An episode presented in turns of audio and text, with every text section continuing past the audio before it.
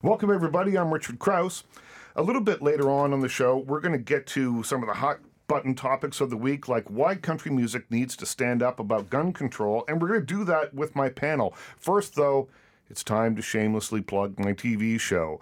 Saturday nights at 8:30 on the CTV News Channel, Sunday afternoon at 2:30 on the CTV News Channel. The show's called Pop Life. It's a talk show. Imagine Bill Maher only without the politics. It's all about popular culture. This week Chris Colfer joins us. Chris Colfer, uh, you'll recognize from Glee, but he's also a best-selling author who literally is selling books by the crate load, by the boatload right now.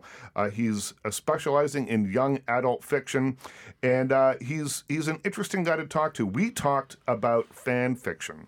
So when he began his career as a writer, he started writing fan fiction about movies and television shows that he really admired.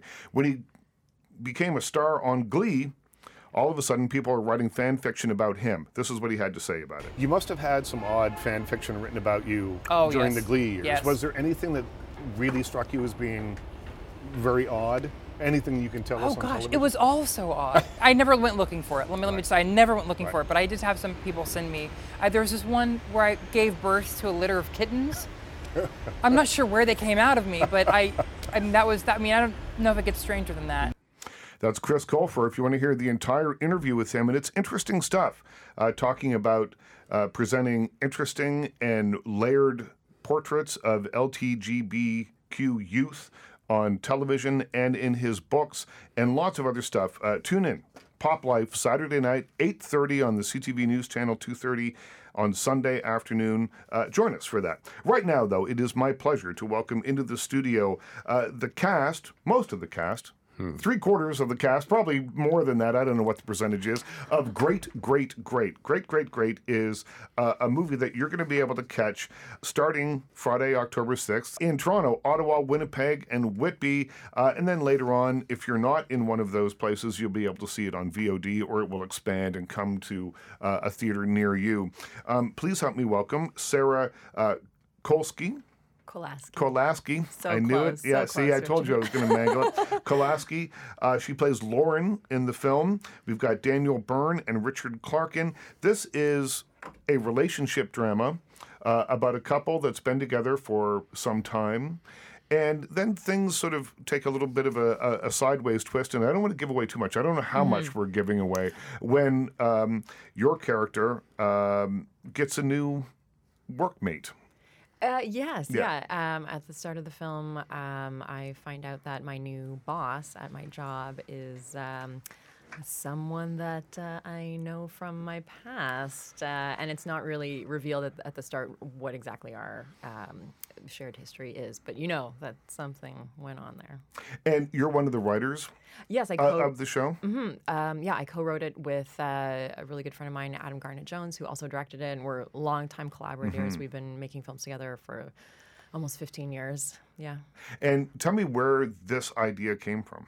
sure. Um, so Adam and I had both been in long-term relationships in our 20s that had ended, and uh, we found that our friends in our age range, like around age of 30, were um, either getting married or ending their long-term relationships. It seemed to be this kind of thing that was all happening at the same time, and we felt we hadn't seen a story um, about that um, uh, told in a film before. So, because most films are about the beginning or the end of a relationship, but we wanted to explore that uncertain middle ground where you're not sure whether you should commit for long term or just blow everything up.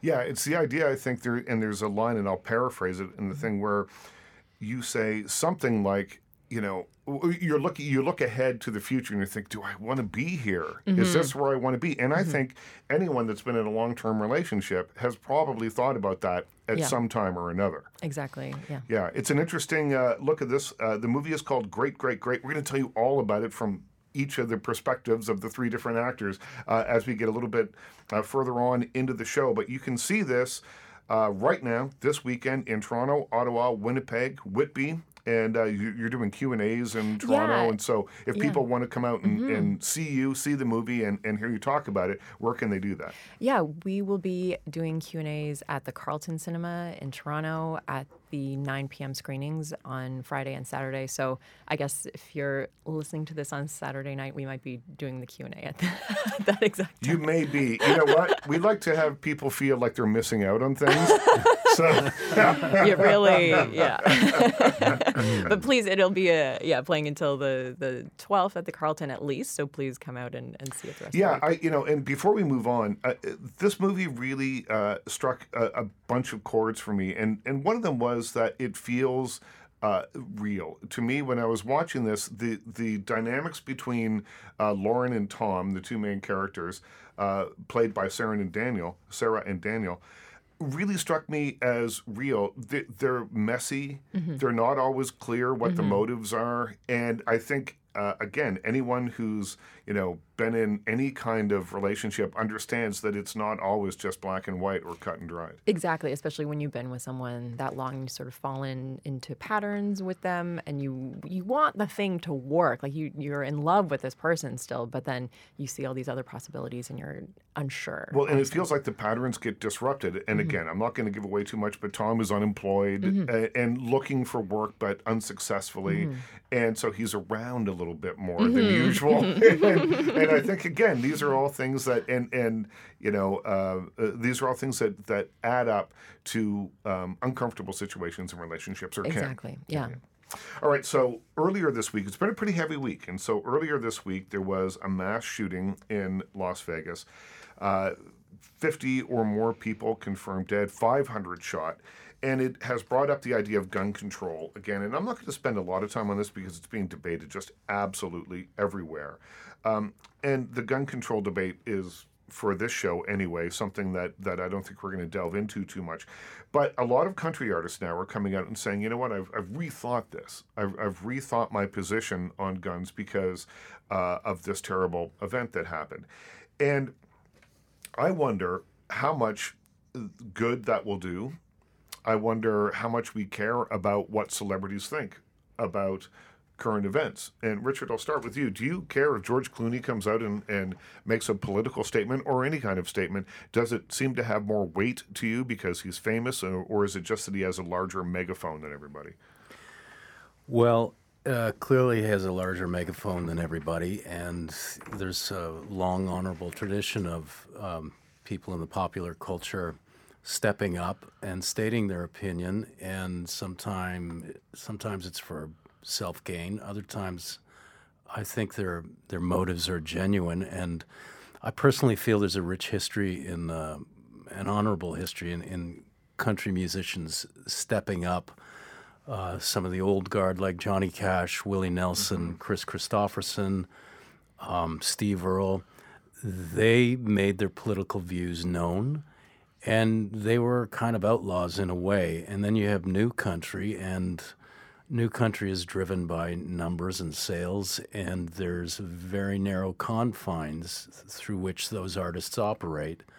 And I don't think they want to necessarily risk their reputations um, but I'm I'm um, happy to see some of them stepping forward and carrying on the tradition. Daniel?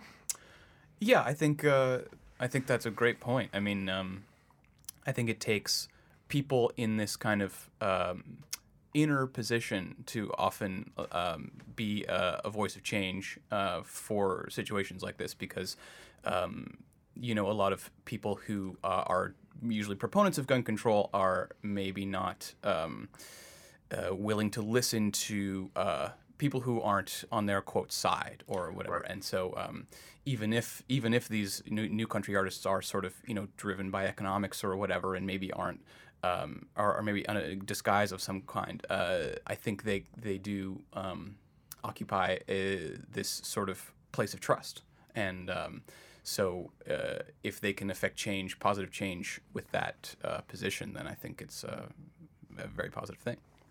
Sarah? Yeah, I, I completely agree with um, Dan and Richard. I think I mean, yeah, the question: Do I care what George Clooney thinks? Well, I mean, do you get upset? I mean, I've had people come to me after Meryl Streep made her speech at the Golden Globes. Mm.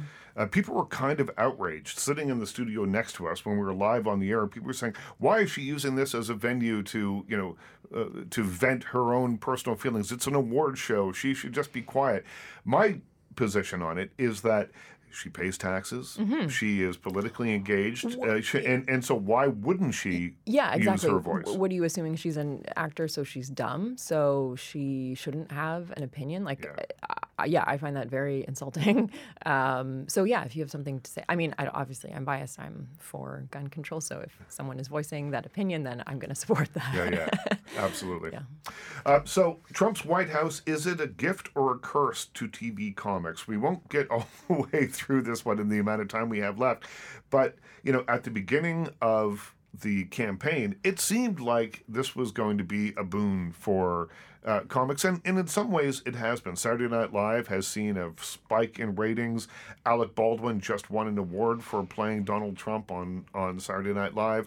Uh, the late night comics were were really uh, having a lot of fun with him. But now that things are serious, now that things have have turned uh, a, a real corner, I think, in terms of his presidency, um, it seems like maybe they've backed off a little bit, only in the sense that it's hard to poke fun at something that's so outrageous.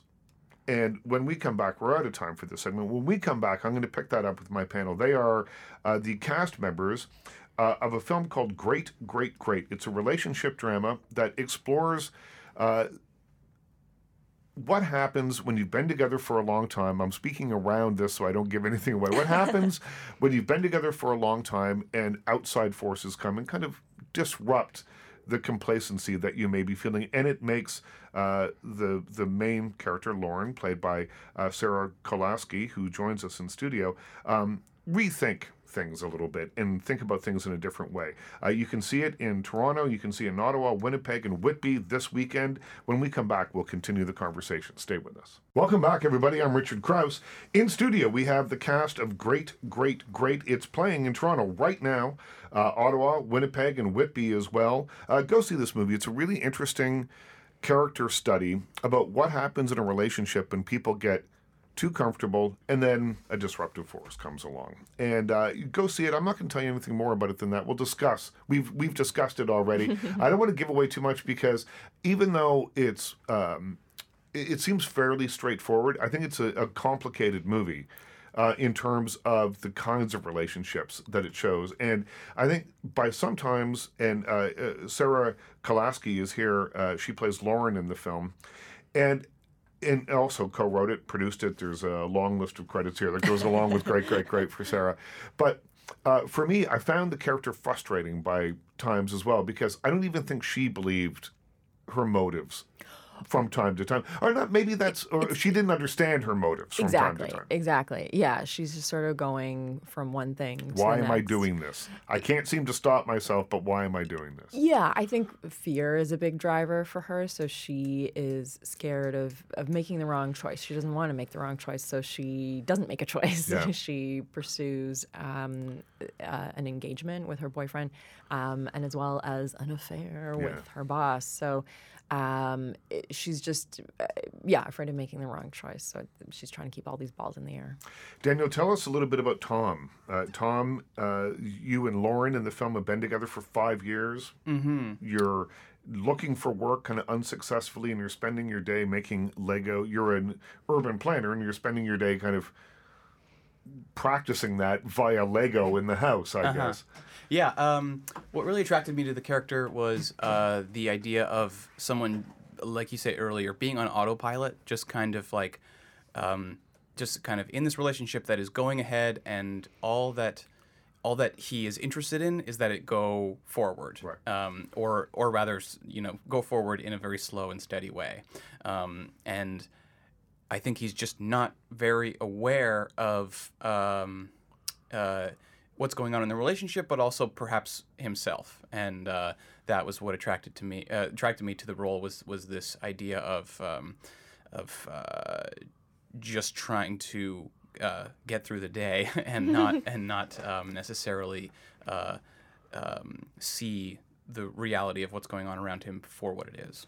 Yeah, and he he struck me again like someone who was grasping, you know, at just anything just to make the day go by. You know, to make to, to Yeah. get through that day and hopefully get another one that's better than the last one. Yeah, and and it's something that uh, that resonated with me in terms of like that may have been a person that I was before, and uh, I guess a person a lot of us have been before. That's Yeah, the thing. And yeah. again, and when I was talking about the movie being relatable in a lot of ways, I think that, you know, everyone has highs and lows in their lives. And, and I recognized a lot of the behaviors in this film. And that makes it, uh, like, you know, Jimmy Fallon and Donald Trump makes it relatable. Very, very good, Richard. So Google and Facebook helped spread bad information after the Las Vegas attack. So I don't know why we're surprised that social media might not possibly have the you know 100% accurate uh, information uh, going out there, but there was a lot of it, and a lot of it wasn't right. And of course, you know, the more people hear about it, the more they begin to accept things just as fact because well, I read it on I read it on my Facebook. It must be true. So there's that then Donald or uh, Donald Trump, um, Tom Petty passes away, and we hear that he's dead. Then we hear that he's not dead. Then we hear that he's dead. It's being reported by Reuters. So there was a lot of false information being spread around the internet this week, and I just kept thinking, what news source do we trust now? Where should we get our news? Richard, what news source do you look forward to? Oh boy. Well, I don't spend a lot of time online. Uh, I I I will look at. You Um, have kids though, do they, or are they not? they, they don't spend a, a heck of a lot of time online, to my knowledge. Uh, you know, they comparatively to some other kids I know, uh, I've had less to worry about as a parent. They're 16 and 19 now, Right. and you know they're, they're not big hanging out online. Um, you know, there's various sources out there, and people just need to find what what works for them, and um, ultimately, people believe what they want to believe. And I just want to say, I saw Tom Petty a couple months ago, Yeah. and he was one of my favorites. I'd seen him in concert many times. He put on an amazing show in early July in Canandaigua, New York. I went with my wife. She was blown away, and and uh, uh, rest in peace, Tom Petty. Well, he just played on September 25th, three shows at the Hollywood uh, Mm-hmm. Bowl, and there were more pl- shows planned for November. And you know, it, working really at 66 years old at the top of his game. Absolutely. Yeah. He was fantastic, and his band was great, and he his voice was in great form. Those shows, too, I really think uh, showcased. I didn't see the shows, but I watched part of them online, Mm-hmm. and those shows showcased how great the songs are. They are Yeah. simple, but lyrically complex. They are catchy. They Yeah. are heartfelt. Like it, it's real, uh, like American rock and roll. Yeah, you see a Tom Petty show, and there'll be 25 songs, and you you've heard them all before, and then you leave the concert and you realize, oh, there's 15 more that he didn't do that were hits, that Yeah, were yeah. great songs, uh, and there's great variety in in the performance. Yeah, I love them. It was really interesting. We're almost out of time here, so I'll, I'll continue talking about Tom Petty, and I'll come back to you guys in, in a sec. But Tom Petty, for me, uh, when he passed away, when I first heard the news, I thought, oh, he's only 66. This can't be, you know, all those things like when David Bowie died or when Prince died or something like that. But then the outpouring on social media of people that were fans uh, is really touching to see. I mean, I really uh, forget sometimes how music and art and everything else touches people's lives in a way and and the effect it has on people's lives. And i think you see that when something like tom petty passing happens you see people all of a sudden coming out and saying oh yeah. Like that guy got me through some very hard times or it's the soundtrack of my youth or whatever it is but you you are reminded of the power of of art. Yeah, his his uh, music was the soundtrack to a lot of people's lives, including mine, and uh, you know he's he's not to be forgotten. there is no better song than Running Down a Dream. So, my guests in studio today are the actors from Great, Great, Great. It's playing in Toronto, Ottawa, Winnipeg, and Whitby right now. Uh, you can uh, see it there. Eventually, it'll go to VOD. It'll come to a theater near you. And keep an eye open for it because it's a really interesting look at what happens in a too comfortable relationship. Stay with us when we come back. There's more. Welcome back, everybody. I'm Richard Crouse. Joining me in studio, we have the cast of Great, Great, Great. Sarah Kolasky. Yes, Yay! got it. Thank you. Uh, she uh, plays Lauren in the film. This is a character who is in a long term relationship with Tom, played by Daniel Beirne, who joins us. And things are disrupted when an old flame, played by Richard Clarkin, who also joins us, uh, steps into the picture. And uh, really, it's about disrupting relationships. It's about thinking about where you want to be. I kept thinking, as I was watching this film, I kept thinking about this character and thinking about five years from now and what her life would be like because uh, that's what she's thinking, I think. Yes, exactly. Yeah, I think she's been in uh, yeah a comfortable relationship for about five years, and so at the top of the film, the first scene, her parents announce that they're getting a After divorce.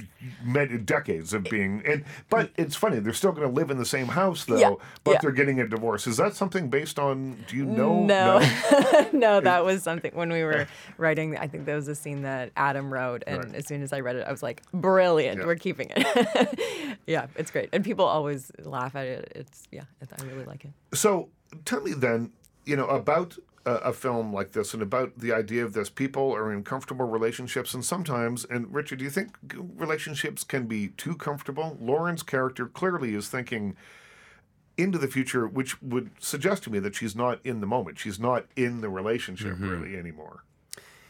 Yeah, I, I, I do think relationships can become uh, too complacent, and I, I think it's really important that you know both people in the relationship do their best to keep things lively and to shake things up, whatever that means for them. And um, uh, you know, in, in what the- does that mean, Richard? what's that? what does that mean? Shake well, things up. you know, it can mean anything from what happens in the bedroom to travel to taking on new self improvement projects. I mean, we, we're all resistant to change, and we we all can become complacent. And um, uh, I- I think you got to keep things lively. You got to you got to be checking in with each other and supporting each other. and and I think that can come from like points of disagreement as well. Uh, what I what what I would call like rupture and repair, where you just like have a disagreement or a break of some kind and come together again in a different way. Um, so it's not all it's not necessarily always like a positive change, but you like go through something together to find a different way to connect. I think that can be a way. Well, to- i- i- it's funny you say rupture. People think that disagreements, or can think that disagreements are like, oh my God, we're fighting, it's terrible. And I think that that's not necessarily the case. I think a certain amount of conflict has to happen because we're people. Yeah, I think th- that's part of the problem in, in Lauren and Tom's relationship. They're both um, very afraid to rock the boat. They don't want to have a fight. They don't want to um, have any kind of conflict. Um, and so they're they're both still trying to figure out how to be in this relationship, even though it's been five years. I think that failure is something too that people undervalue as a learning tool. And so, in mm-hmm. terms of, of a relationship, I mean, failed relationships, I mean, you learn something from them. Mm-hmm. But within a relationship, if you are fighting or if you have disagreements and that kind of thing, the idea that you lose one of those ar- arguments isn't crushing to me. You know, for me, I've always thought, well, what, what, what have I learned from this? What can I take away Yeah, from, yeah. I think as long that? yeah, as long as you can come back together and, and understand and keep communicating and um, yeah, and, and the relationship grows from you uh, from each person learning something new about the other person. Um, yeah, I really like those moments. The movie is called Great, Great, Great. Uh, it's playing in Toronto, Ottawa, Winnipeg, and Whitby right now. Uh, go see it. Uh, um, I really like this movie. I liked uh, that it is a naturalistic yet really complex look at a relationship that um, isn't easy to figure out, and it's not always easy to figure out the motives behind Mm-hmm. everyone's. Well, Richard Clarkin, it's kind of easy to figure out your motives in the film. Beyond that, though, it's a little it's a little harder to figure out the motives of everybody, Yeah. just like in real life. So it's called Great, Great, Great. Go uh, have a look at it. Now, before we left uh, for the last break, we were talking about Trump in the White House and whether it's a curse or a boon for uh, TV comics. I think it's a bit of both. I think that the South Park people saying we're not going to use Trump in any way because he's fallen into self parody and there's nothing more we can do with it. Richard, uh, uh, are you tired of people commenting on, on Trump uh, in a humorous way because it takes away perhaps some of the serious edge of what we should be thinking about? Or is comedy a way of shining a light on on this presidency? Well, I don't think comedy can ignore um, the the uh, Trump presidency, but I do think that I agree with the South Park people that his outrageousness is uh, self-parody enough, um, and I can. It, it, it's a strange time in the United States where um, a whole raft of comics are, uh, you know, it, has it come to this? It's it's our material is actually being usurped by Yeah. the, The guy president, himself. yeah, So Yeah, and I think uh, I think what you see is you see certain people who were traditionally in a sort of full-on comic mode going into a kind of serious mode, like like Jimmy Kimmel. Um, you know, he, this is like his second or third sort of tear-filled rant that he's gone on. There's healthcare, and then there was gun control this week, and it's like because these because a lot of these comedians are typically very intelligent and so it's like well i can use this intelligence in a serious way as well and that actually I think what you were saying earlier richard about a long tradition i think there is a long tradition of like comedians going serious but i think you're seeing it more now because it's it's a viable option in comparison to constant satire And Sarah? Um, yeah, definitely, I agree. I honestly, I um, avoid listening to a lot of the news about Trump because I just find it very difficult to um, just um, not become extremely angry. Right. Um, yeah, especially as a woman. I'm very happy to be in Canada, and I I check in on the news, but I, I try not to let it consume me. Do you think that Jimmy Fallon, and this is something that's being leveled against him because he tends to be a little bit lighter in his approach to everything than Stephen Colbert or some of the others, and certainly Jimmy Kimmel these days.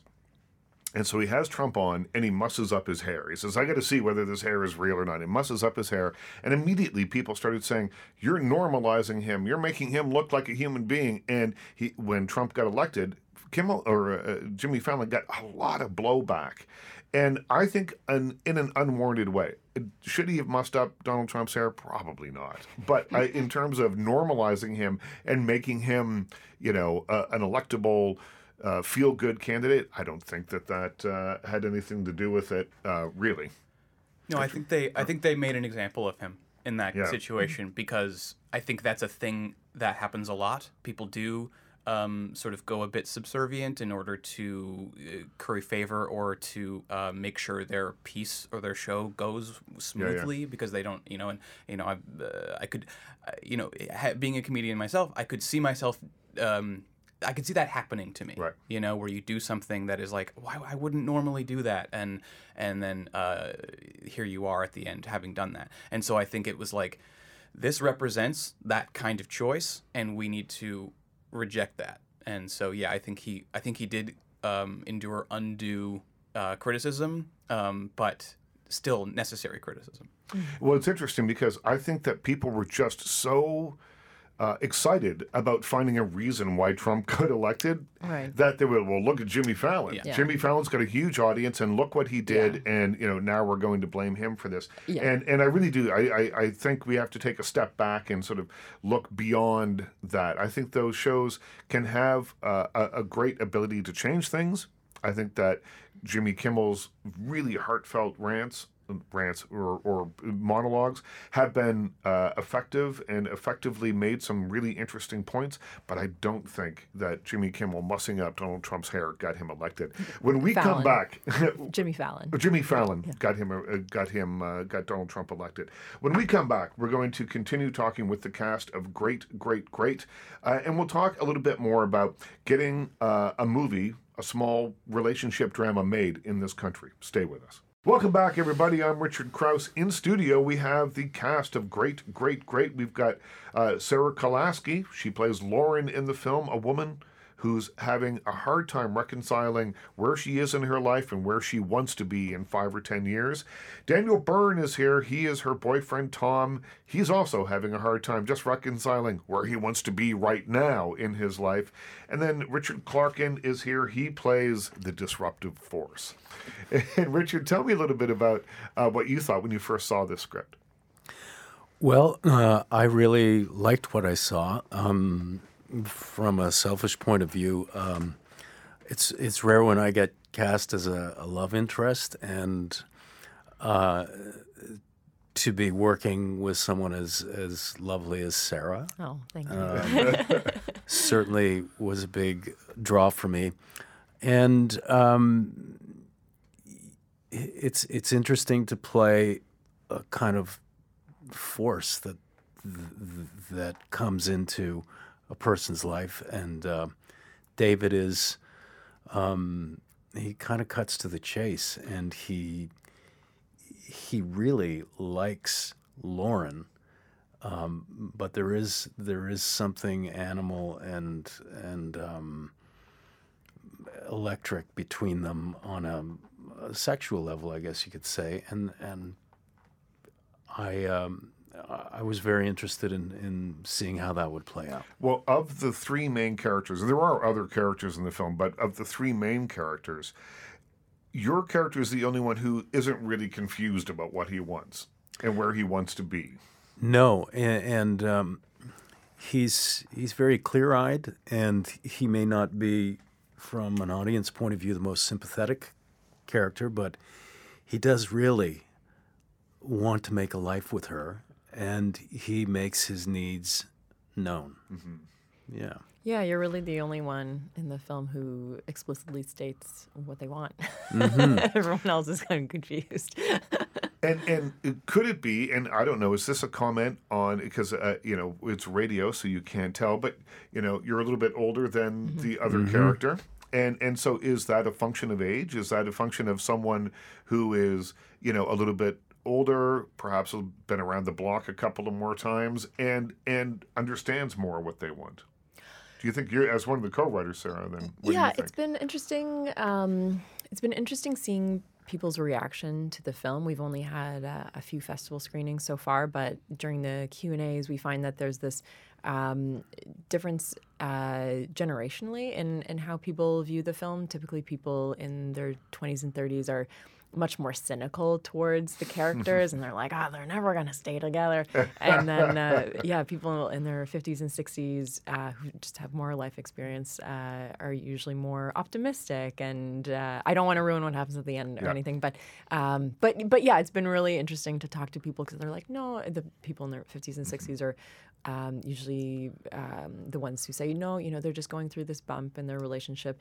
They're really going to be in it together. They learn more each, about each other. They've, they're growing together um, it's just making the relationship stronger And I think one thing in terms of like what what a character wants, and it being a difference of age, um, I think there's also just something about an issue of attraction. I think it's very attractive when someone knows what they want and states what they want. Right, right, right. And so that can be just this thing that draws them together. Is yes, the age is a is a factor in terms of maybe coming to know what you want, but also just you can be confident and you can be clear minded. I think at any age, and I think that just can be quite compelling to someone to anyone really, but maybe especially to someone who doesn't know what they want. Yes, absolutely.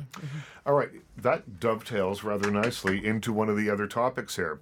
Women are 50% more likely to trust a man who cries. They also like men who bake and dance. Where are you getting these stats? this, this is a study, and this, Jimmy Fallon. no, this was actually a fairly large study uh, done out of a university in England. And, you know, listen, uh, you know, I've been with my wife for a very long time, and I cry, and I'm also a pretty good baker. So I Oh, think that's, you know, you but, figured it I out. mean, In but terms so of- it, it, it's In terms of times a week, how many times crying, how many times baking? very rarely on baking, loads on cooking. Okay, I'm, I yeah. like cooking more than baking, although I can bake. And Yeah. crying, I don't know. Once every hour, yeah. something strikes me. Yeah. A So single- we're- we're just for a once an hour, a single Yeah. tear Yeah. comes down my face. and I count it as crying. yeah, well, you know, it's a tear. Uh, but uh, but the, the point of the story that grabbed my eye is that they said that these are non masculine behaviors in men that women find attractive. And that's something that I thought was kind of interesting and probably not correct. The, the Yeah. fact that those behaviors are masculine or non-masculine, like I just don't. I Yeah, just, no, that's I, what. Well, they're, they're being they're said they're they're being called non-masculine. So Yeah, I just uh, reject that. Baking, dancing, and and uh, crying are non-masculine behaviors. Apparently, that that to me is that that to me like undermines the credibility of the study. Mm-hmm. To call to call the idea of cre- crying non-masculine Yep. is just like, well, you've lost me. I don't know. Like your your definition of masculine is different than mine. Then Uh, Yeah, it sounds like a study that may have been done in 1955. yeah, yeah, yeah, that's right. Yeah, yeah. I thought the the big thing that women loved about men was a sense of humor. I thought that was kind of a, Oh, a absolutely. real yeah. That's draw. my that's my Yeah? top thing. Yeah. and to, and to bake while joking is just the best. yeah. Oh, oh yeah. You've and got if you can yeah. dance and you know dance, bake, and tell a joke. Yeah. Imagine you were to yeah. say that joking were masculine quality. I don't know. But it also says here, let me continue. it also says here that uh, they, along with baking, hobbies like dancing and painting have the most sex appeal. Yeah, like Jackson Pollock, that non-masculine painter. right, right. I think it's just expressing like the, yeah, men who are artistic. Being uh, able to you know. express yourself. Yeah, yeah. I think that's a very attractive quality. Okay, the final uh, bullet point here is that women actually prefer their men to sit down to pee. Sarah. You know, You're the really, only woman in the room, so we're asking. Yeah, we're- there's I've a lot of weight on you one. on this one. Uh, I I will admit I do not like going to the bathroom and finding pee on my seat. Nobody Uh, likes that. But I don't care whether you're sitting or standing. Just Wait, on the seat, like on the plastic seat. I found it everywhere. then what monster it was in there? I'm uh, no comment. Uh, but yeah, no, I don't. I just feel like if you're using someone else's space or your own space, just um, be respectful of it. Um, but yeah, I don't know. I've been in disgusting public washrooms, like women's public washrooms as well. Everyone's everyone's terrible. That's your that's your study. And- and That's my personal And, study, and yeah. if you're just starting to date, how does it come up? Like, do you have a? Do you bake? Yeah. Yes, I love baking. Uh, Do you paint? Oh, I'm a very good painter. Do you sit down and pee? Yeah. Like, there's Yeah. not a question that comes up very easily or often. I don't think. Yeah. No, no. I, I I don't know, Dan, what's your style? Well, uh, the style. Yeah. It's When you're peeing. Unfortunately, it is standing, but I, I, you know, I've sat. Yeah. I'll, I'll admit that. I've sat. So this movie, Great, Great, Great, which is playing in Toronto, Winnipeg, Ottawa, and Whitby this weekend, is about relationships. It's about how people talk to one another. It's about the things that people say to one another. In the last few minutes of the show, uh, let's talk about Rowan Atkinson saying that we must be allowed to insult one another.